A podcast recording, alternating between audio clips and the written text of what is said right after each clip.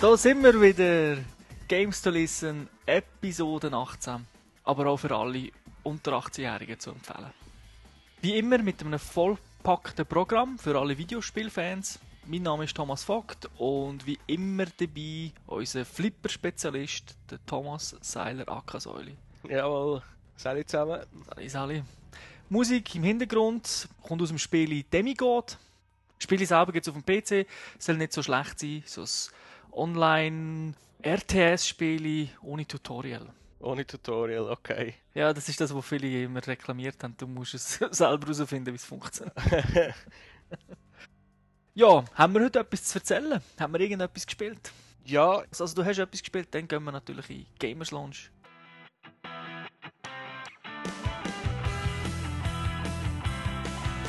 Wenn wir schon das Flippen erwähnst, PSN-Titel, 10 Pinball heisst das Teil.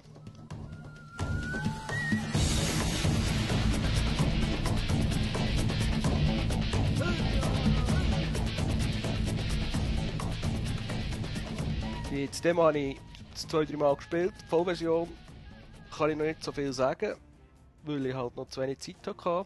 Auf jeden Fall in der Vollversion werden 4 Automaten vertreten sein, also man kann 4 Geräte spielen.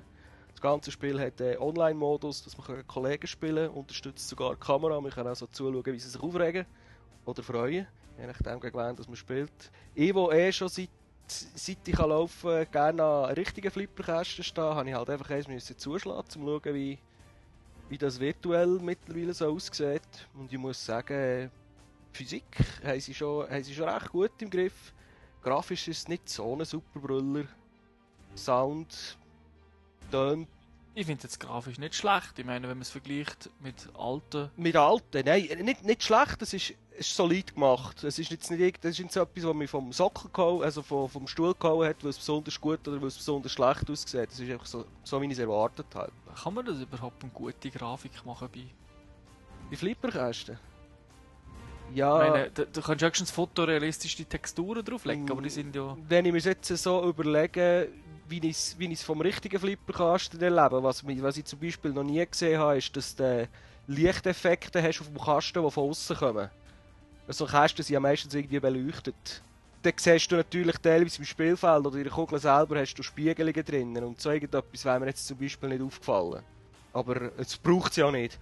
Wir reden jetzt hier von einer Simulation. Dann könnte man sagen, also wenn man wirklich will, das Spielhallen-Feeling überbringen, dann müssen wir solche Sachen wahrscheinlich für mich auch noch rein tun. Und jetzt, wenn er nur aufs Flippern geht, es fühlt sich an wie ein Flipperkasten, die Kugel bewegt sich wie ein Flipperkasten, es hat Multiball und alles drin. Was ist für dich das Wichtige bei so einem Flipperspiel, wo du am Fernsehen spielen willst? Das Wichtigste ist, dass die Physik funktioniert. Mhm. Die ist ja gelungen, hast du gesagt. Und die ist bis jetzt, also das, was ich gesehen habe, ist völlig in Ordnung gewesen, ja.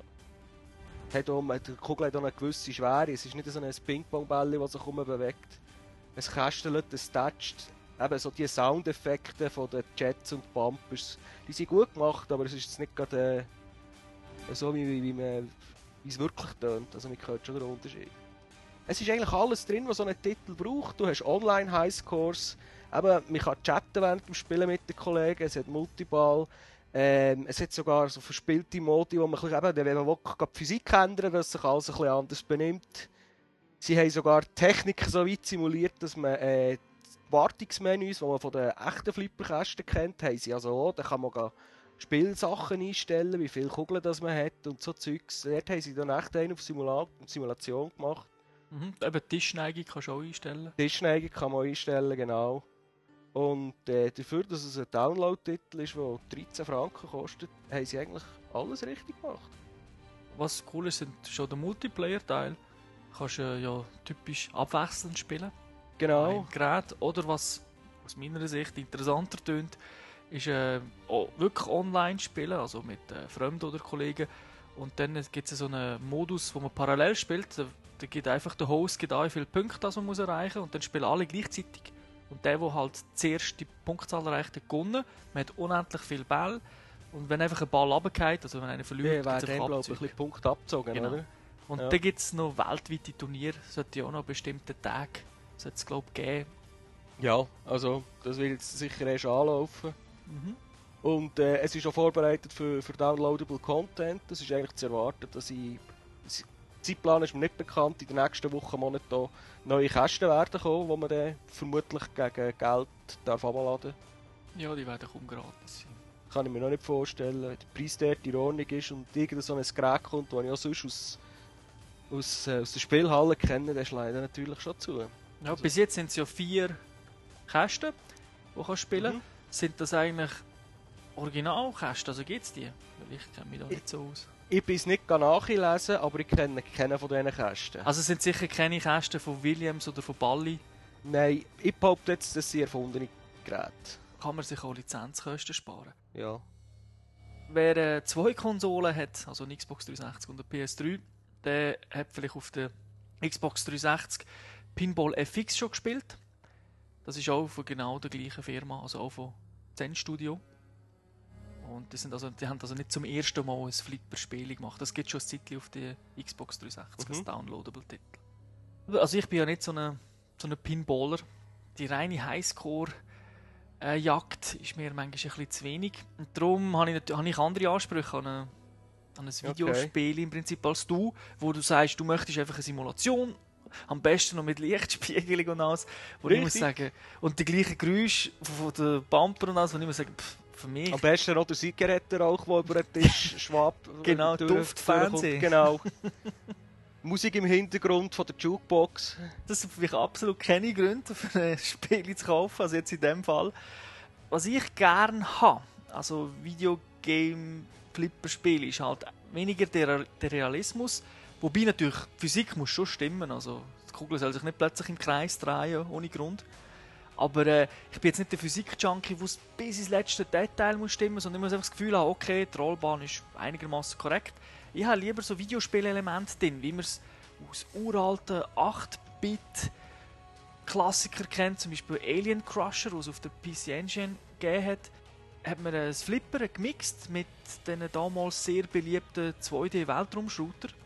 Okay. Es sind so Raumschiffe rumgeflogen und dann ist die natürlich nebenbei hast du dich nicht abgeschossen mit dem Ball und du hast trotzdem immer noch geflippert. Also es hat natürlich, der Tisch hat immer ähnlich ausgesehen, also ähnlich, solange du den Tisch gespielt hast, aber er hat halt doch immer wieder Veränderungen erfahren. Okay. Das, was ich noch gerne habe, beziehungsweise halt hätte in einem neuen Spiel. Oder? Okay. Aber wie schon gesagt, das ist natürlich eben, das ist halt, weil ich nicht die Hardcore-Simulation suche.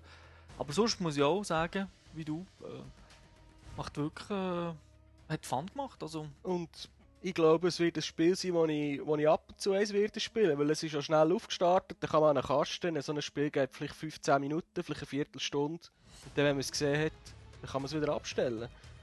Ja, also eben, also ich kann für die gerne flippern, unbedingt eins das Demo anschauen, und wenn 13 Franken vorher war und es einem gefällt, zuschlagen, also. Okay. Dann kommen wir zum nächsten Spiel von mir. Okay. Das nennt sich iFighter. Sicher, es muss ein iPod-Spiel sein, wenn es mit einem I anfängt. Genau, sogar mit einem kleinen I. Ja, klar. Es ist also für den iPod Touch oder für das iPhone selber. Spiele kostet 1,10 Franken, ist also super billig. Dann ist dein Pinball noch so teuer. Ja. Entwickelt ist von Epic Force.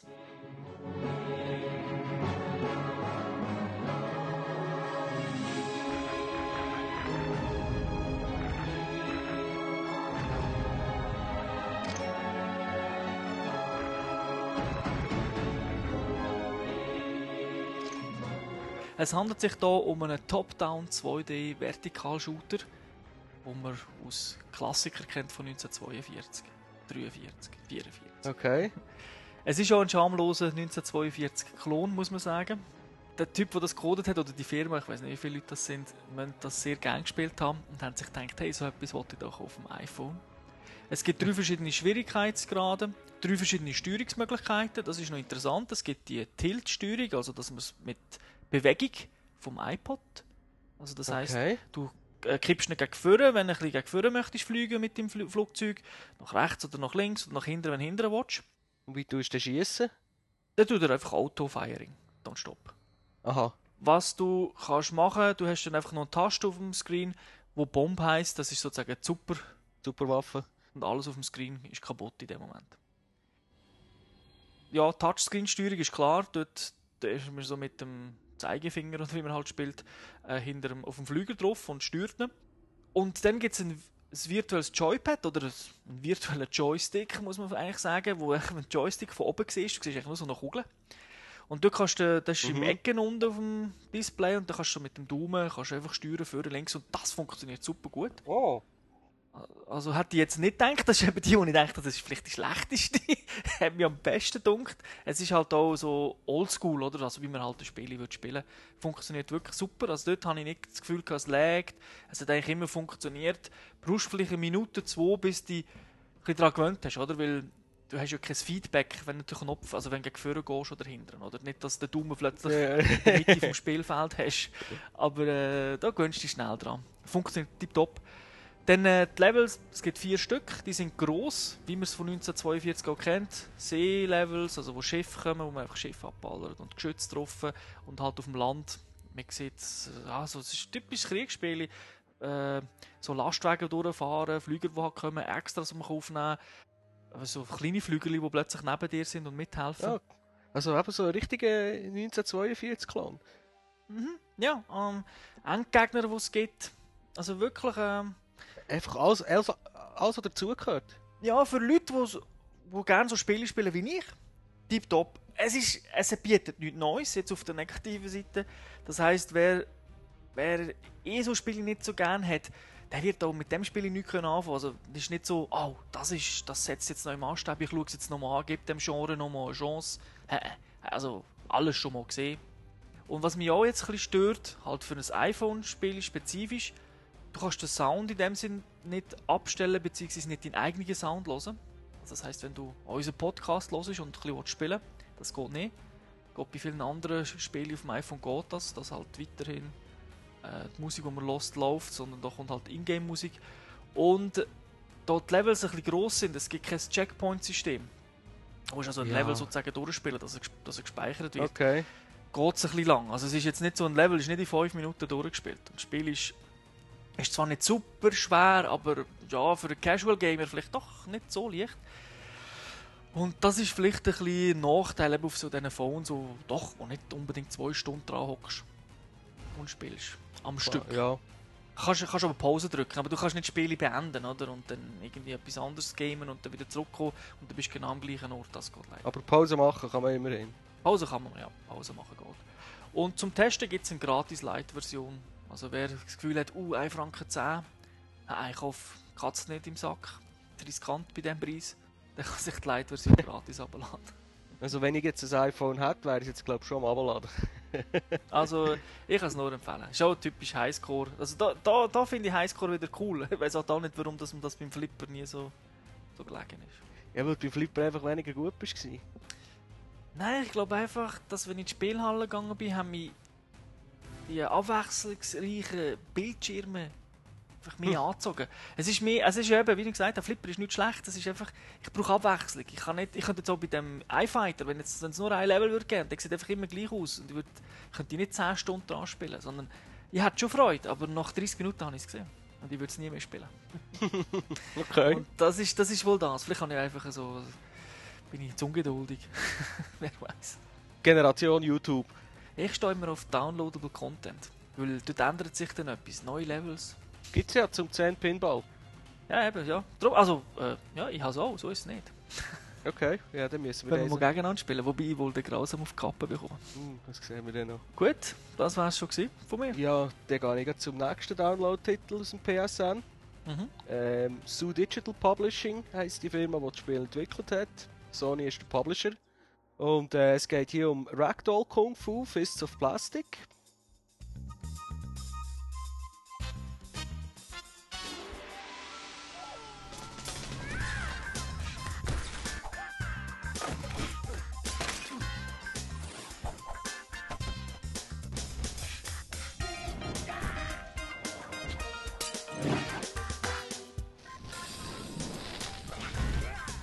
Das sind so noch ein Porno.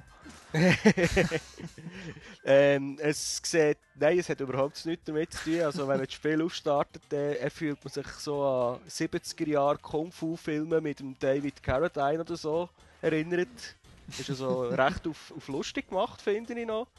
Hat auch gewisse, es macht sich über sich selber lustig, es ist ja gar nicht ernst. Ja. Und wie wollen wir das beschreiben? Es ist ein Prügelspiel, untypisch, dass mir das gefällt und dass ich das habe. Es ist eine Kreuzung aus Puppentheater mit Beat'em-up. Ja, die Figuren bewegen sich schon ein bisschen wie Marionetten, das stimmt. Und so tut, also wir steuern sie zwar nicht zwingend so, aber sie sehen so aus. Und das ist das Beat'em-up, ja, man hat einfach eine Welt mit, ich weiss nicht, bis zu 4 Gegner umeinander auf die Kappe gibt. Man kann die krassesten Sprünge machen, man hat extra Blitzkugeln und so Zeugs. Es ist so pseudo, es ist 2D mit Teufel, oder wie soll man dem sagen? Es sieht 2D aus, aber es ist ein 3D-Spiel, oder? Mit alles Polygonen. Ja, aber es ist nicht so, dass man sich 3D kann bewegen kann, man bewegt sich nach links, nach rechts, gegen auf und gegen runter. Genau. Ja. Und es hat einen Singleplayer-Modus, wo man Challenges durchspielen kann, wo man verschiedenste Aufgaben muss erfüllen, möglichst lange überleben, mit Wurfsternen rumschmeissen. Hat also noch recht viel Abwechslung drin und halt Multiplayer.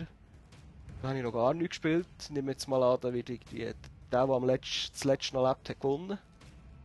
Wird etwa so das Hauptmotto sein. Also am gleichen Konsole, ja. Genau, also es ist Multiplayer offline sozusagen, muss man sagen. Und es ist im Spielverlauf sieht es einfach noch recht lustig aus, weil man kann dann wirklich Riesensprünge machen, man kann sich an Brettern oder an Kanten festheben und sich umschwingen, man kann Salti schlagen. Es sieht einfach alles ziemlich spektakulär und übertrieben aus. Mit Buttonmashing allein bin ich also nicht weitergekommen, habe ich sagen. Also man muss schon... Das ist nicht wie Super Smash Bros, wo es ja auch gibt, wo man vielleicht auch als Vergleichen nennen kann. Ja. Aber es ist nicht ein Knopf drücken. Die Steuerung ist schon komplizierter. Ja, man muss ein Tutorial spielen, sonst hätte ich... Also ich musste so spielen, weil man muss halt manchmal blocken, bestimmte Abfolgen machen, für irgendjemanden zu werfen. Es braucht hier sehr viel von diesen Motion... Wie heisst das beim Six-Axis? Motion Control. Motion Control, ja. Also sehr viele Schläge macht man, indem man den Controller irgendwie nach links schüttelt oder auf den Rücken dreht und so solche Sachen. Also. Durch das wird das Spiel automatisch ein Party-Hit, wenn die Vollbesoffenen am Rumfuchteln sind. Es ist nicht gerade so schlimm, wie wenn man mit dem Nunchuk und dem Wiimote rumfuchteln ist, aber mischt sich doch recht und bewegen. Für gewisse Schläge muss man schon ein bisschen rumfuchteln. Ja, das schon, aber man hat immerhin beide Hände am gleichen Controller, du kannst nicht die Arme frei bewegen. Es ist von dem her gesehen, brauchst du ein bisschen weniger Platz. Und offenbar hat es auch tonnenweise Unlockables drinnen, also schon nur mit dem... Ein paar Mal Challenges spielen, habe ich neue Kostüme und so weiter freigeschaltet, die man dann brauchen kann, für seinen eigenen Charakter noch ein bisschen anzupassen. Sieht wirklich noch spassig aus. Gut, dann kommen wir zum letzten. Und zwar habe ich hier mehrere Spiele gesehen. Ich bin nämlich eingeladen mit dem Raffi zusammen an so einem Presse-Event, wo es darum die neuesten Spiele, also das Line-Up von verschiedenen Publishers vorstellen. Da wäre darunter Capcom, Atari, EA und EA Sports. Und die haben so eine kleine, ja, die Amerikaner würden da sagen, Pre-E3-Show gemacht, beziehungsweise Pre-E3-Line-Up, das sie gezeigt haben. Aber es war natürlich nicht komplett das Line-Up gewesen. Und auch, ich werde auch nicht jedes Spiel jetzt erwähnen, sondern wirklich nur die subjektiv für mich interessantesten Titel oder Titel, wo vielleicht in Kürze kommen, also nicht einer, der jetzt 2010 dann rauskommt oder so. Okay. Da wäre ich mal gewesen, von Capcom. Jetzt ist es nur ein Spiel gewesen, traurigerweise. Dort habe ich ein bisschen mehr erwartet. Bionic Commando muss das wahrscheinlich sein, oder? Genau, das kommt schon in wenigen Tagen. Entwickelt ist von Grimm und nicht von Capcom, also von einer skandinavischen Firma. Es ist ein Third-Person-Action-Spiel mit Shooter-Elementen. Der Hauptcharakter hat so einen bionischen Arm und ja, der funktioniert im Prinzip so wie eine Seilwinde. Man kann etwas rausschießen, das bleibt dann stecken und man kann sich dann dran entlangziehen. Ja, so Quake 2 hat es das glaube ich auch schon gegeben. Ja, und wenn wir bei Capcom bleiben, Lost Planet hat auch so eine Mechanik drin. Und halt eben das Original Bionic Commando, das gibt es ja natürlich auch, oder? Vom NES.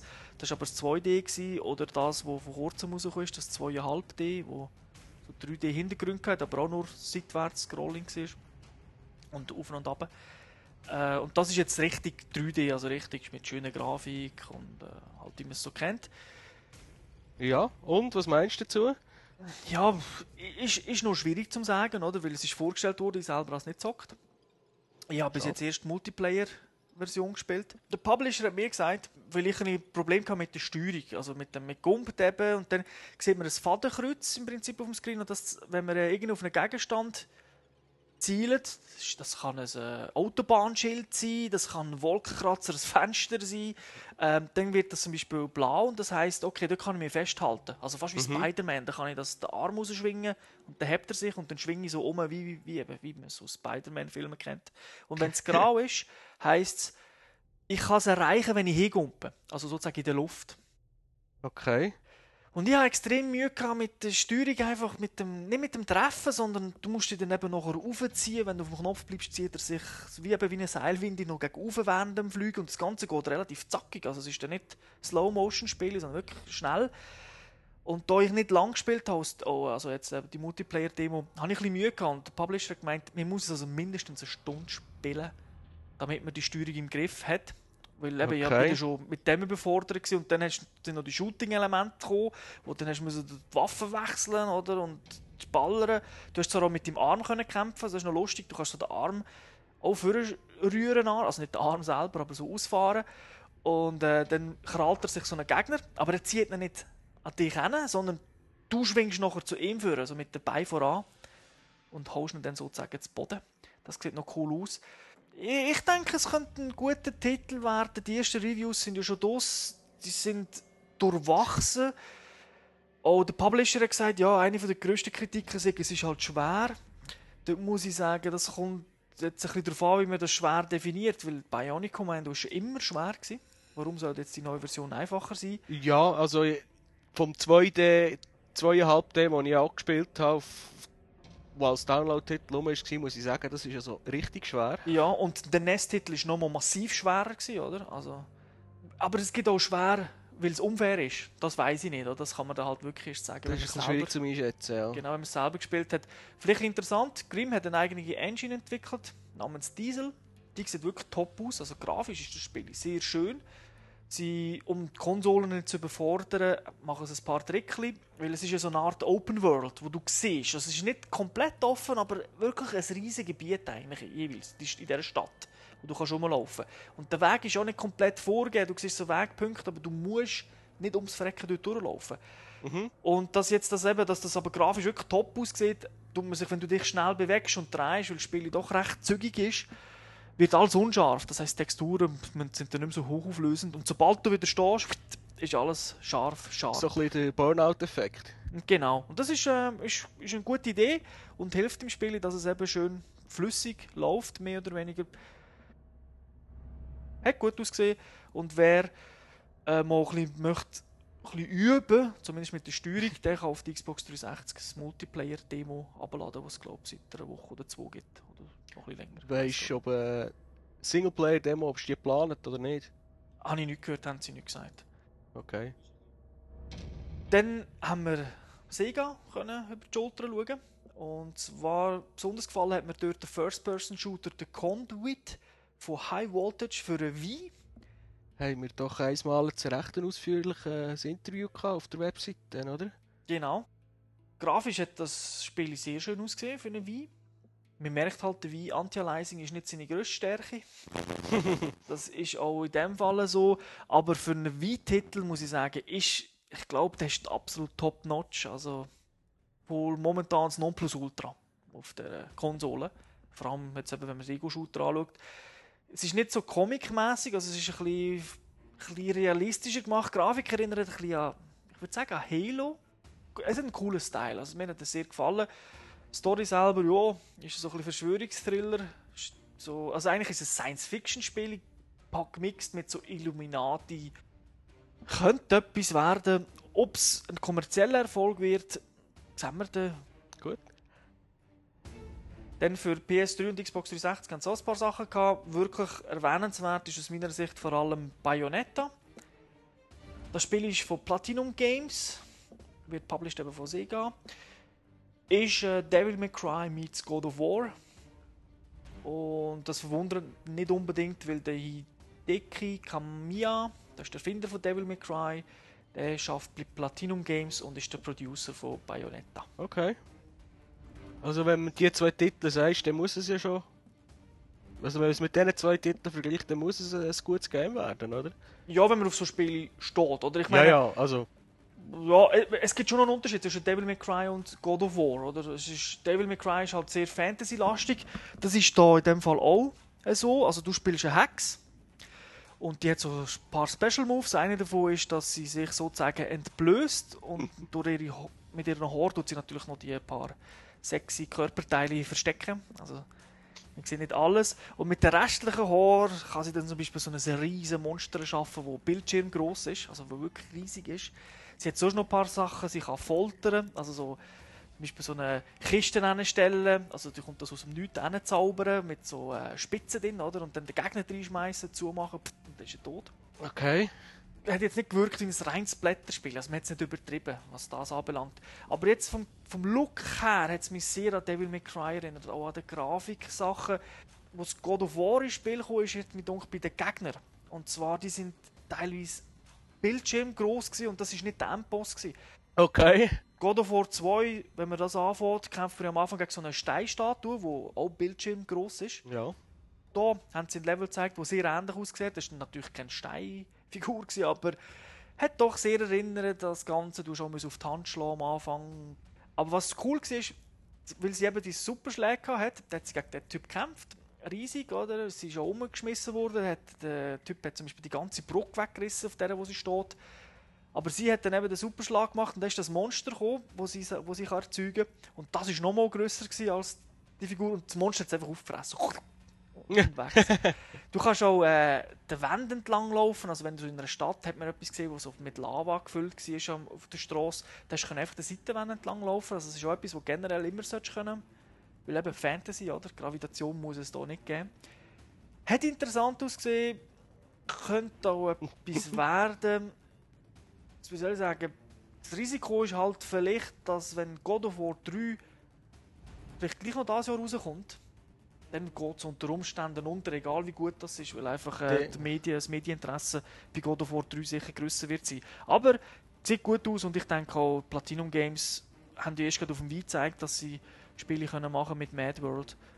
Das wird sicher etwas Gutes. Gut. Dann sind wir zu EA gegangen natürlich, selber. Die haben lustigerweise nur ein Spiel gezeigt, das mich interessiert hat. Obwohl sie mehr hätten. Und zwar ja. Boom Blocks Smash Party für eine Wii. Boom Blocks. Ist das Steven Spielberg? Genau, da gibt es den zweiten Teil. Den ersten Teil haben wir ja in unserem allerersten Podcast besprochen. Das Spiel selber ist immer noch gleich. Man hat so Gebilde, Konstrukte und man muss die zu Boden bringen, im Prinzip, zum Zusammenkehren bringen, indem dass man mit einem Bauerli drauf schießt. Und halt je nachdem, wie fest dass man schießt und wo genau dass man hinschießt, geht das Konstrukt dann zusammen. Jetzt in dem Teil, im zweiten Teil, ist vor allem auf dem Zweispieler- bzw. Multiplayer-Modus Wert gelegt worden. Man kann jetzt also gleichzeitig das zweite hoch spielen und es bietet viel mehr eben so Modi, die wirklich ausgelegt sind, um das zweite durchspielen. Sonst, das bekannte Spielprinzip kann man nicht viel falsch machen. Beinhaltet es ja auch die Sachen vom ersten Spiel, oder?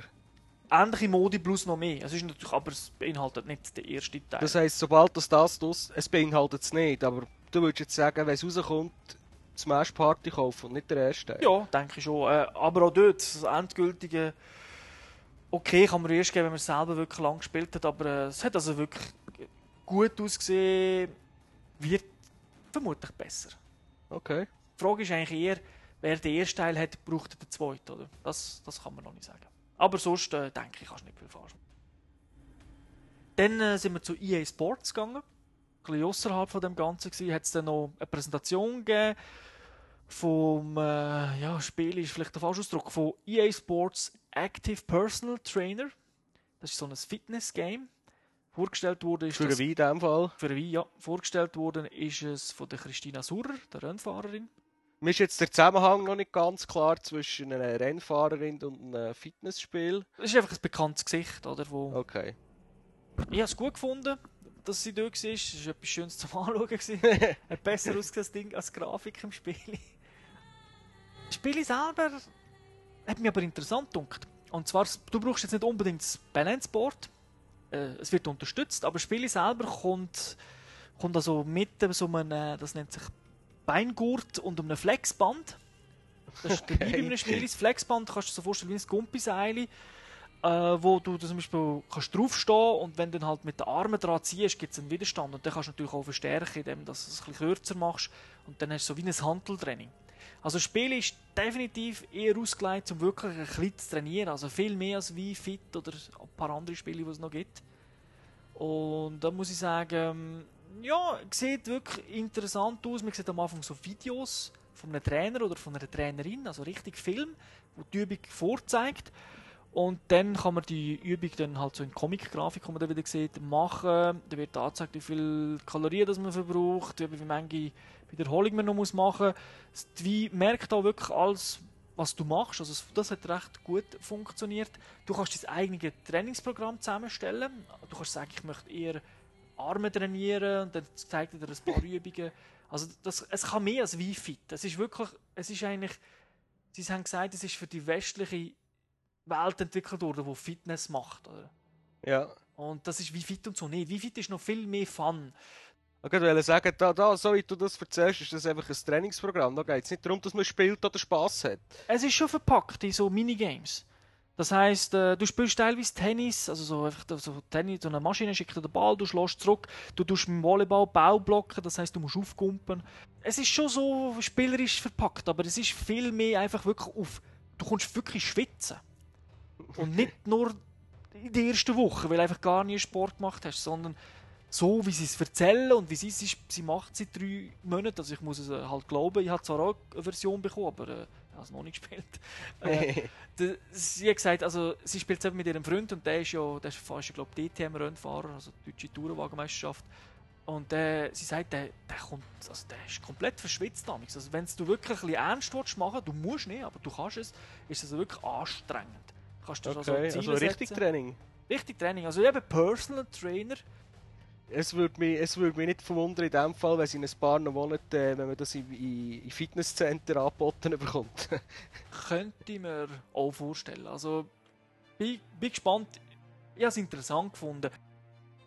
Das wäre jetzt mal der erste Teil von dieser Berichterstattung über das Presseevent. In der nächsten Sendung hören wir den zweiten Teil. Da haben wir dann unter anderem Grand Slam Tennis mit der neuen Wii Motion Plus, das neue Need for Speed Shift oder das Comeback von Mike Tyson in der Videospielbranche mit Fight Night Round 4 und noch andere Games. Gut. Du hast in diesem Fall viel mehr Spiele gesehen als ich. Ich habe noch viele Spiele gesehen, aber nicht viel gespielt. Okay. Dann denke ich, wäre es das glaube ich für das Mal. Die nächste Sendung wird das Metal Gear Solid 4 Special sein. Und das Special versteht nicht, dass wir nur das Spiel werden haben, aber es wird sicher das Hauptthema sein. Ja, zum einjährigen Jubiläum vom Game halt. Dort hat Kojima Productions auch ein paar neue Sachen angekündigt. Was genau? Werden wir erfahren. Ja, und es gibt einen Wettbewerb, wo wir dann auch noch etwas gönnen. Man kann sich ja vorstellen, was es könnte sein. Ungefähr. Zu diesem Spiel werde ich dann sicher auch wieder mehr zu sagen haben als heute, weil ich habe vorher geschaut, ich habe glaube schon 190 Stunden online gespielt. Also, da muss ich dich vielleicht fast bremsen. Das könnte so weit kommen, ja. Und natürlich gibt es, wie schon gesagt, den zweiten Teil vom Presseevent. Außerdem möchte ich darauf hinweisen, dass es auch Videos gibt von dem Presseevent. In der nächsten Games to Watch Sendung am 4. Juni wird es vermutlich mal, sofern die Aufnahmen etwas worden sind, ein Interview geben mit der Christina Surer und Videomaterial zu all diesen Spielen, die wir angesprochen haben. Ja, dann wünsche ich viel Spass, schöne Woche, gamet schön. Bis zum nächsten Mal. Ciao zusammen. Tschüss zusammen.